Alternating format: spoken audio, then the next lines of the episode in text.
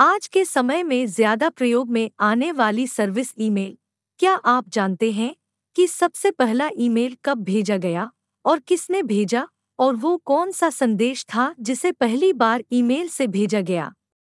एक उनतीस अक्टूबर 1971 पहला ईमेल भेजा गया था, यानी इस दिन ईमेल का जन्म हुआ था।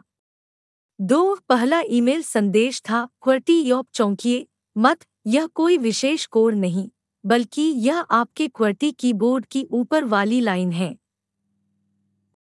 तीन, पहला ईमेल अमेरिका के कैम्ब्रिज में, एक कमरे में रखे दो कंप्यूटरों के बीच भेजा गया था।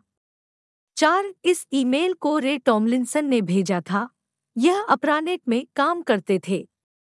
पाँच रे टॉमलिंसन ने अपने पहले ईमेल में ही एक चिन्ह एथरेट या एक प्रतीक प्रयोग कर लिया था। छह इतना सब होने के बाद भी इस संदेश को ईमेल का नाम नहीं मिला था, यानी ईमेल को अपना औपचारिक रूप नहीं मिला था।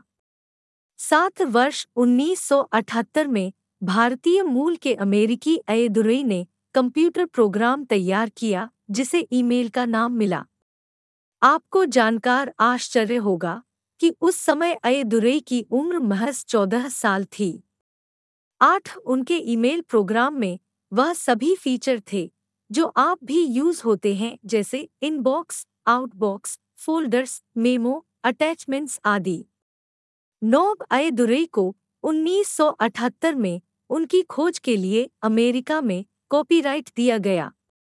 10 तीन मई 1978 को पहला स्पैम मेल भेजा था।